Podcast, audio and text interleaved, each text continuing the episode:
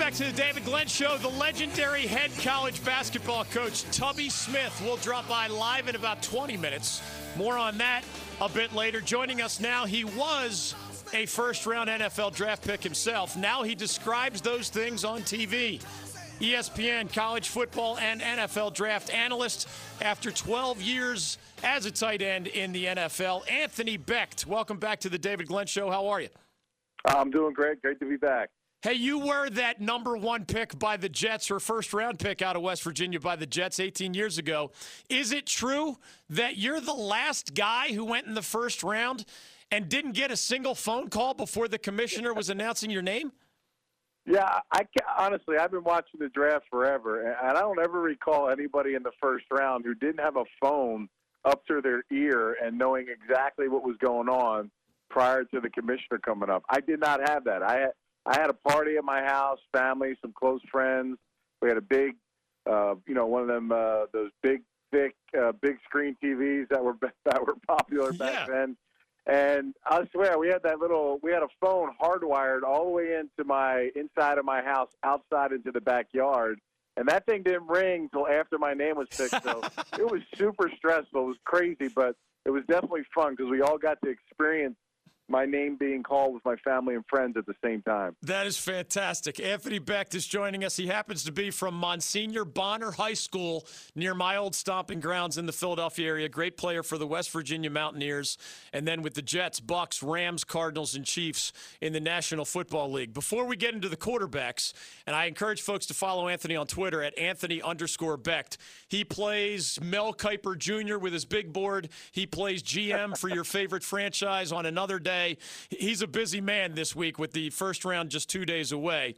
Uh, who is the closest thing to a can't miss prospect? Not just quarterbacks, but I mean the entire field because we're hearing a lot about guys like Saquon Barkley and Bradley Chubb and others, even if the quarterbacks grab most of the headlines. Yeah, I'd say that the two safest bets, in my opinion, uh, you know, that can play a long time and be productive. Obviously, Chubb is, is one of those guys.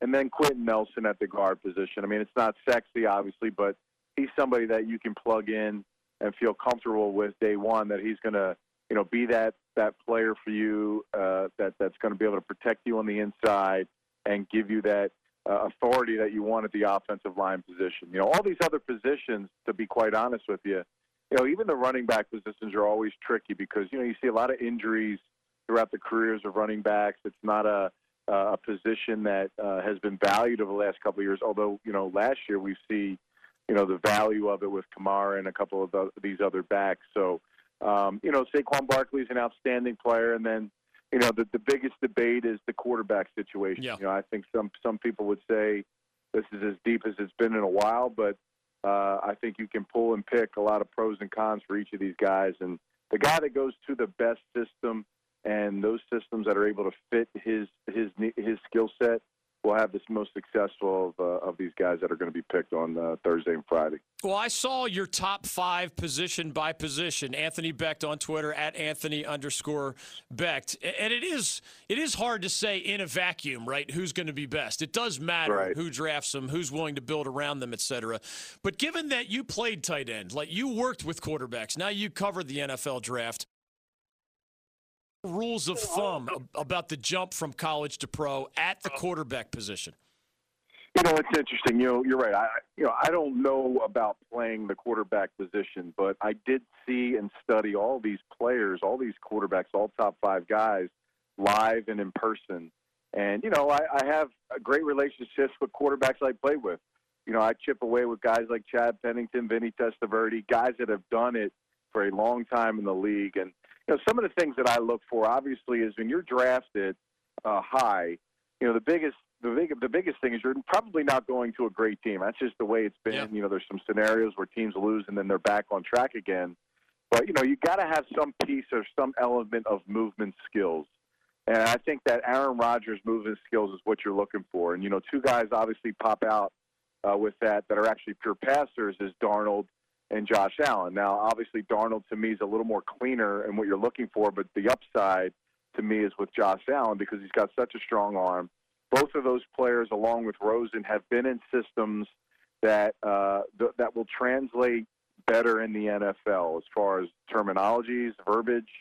You know, jo- uh, Josh Allen was in a system, the same system that Carson Wentz played in, that West Coast system at North Dakota State. Craig Bohl became the coach of Wyoming, so he's been able to kind of nurture in some of that, know and read coverages and do those things. You know, we say, oh, reading coverages. Every quarterback knows how to do that. That's easy, but depending on your system, you know, it, it really is different on what your quarterback's being asked to do on a game to game, practice to practice basis. And that takes us to a guy like Baker Mayfield. You know, everybody loves what Baker Mayfield brought brings to the table. His accuracy is phenomenal. You know, he's won a ton of games at Oklahoma. He's got the swagger and all those things I love. I think they're huge. And you know, his college career has been fantastic.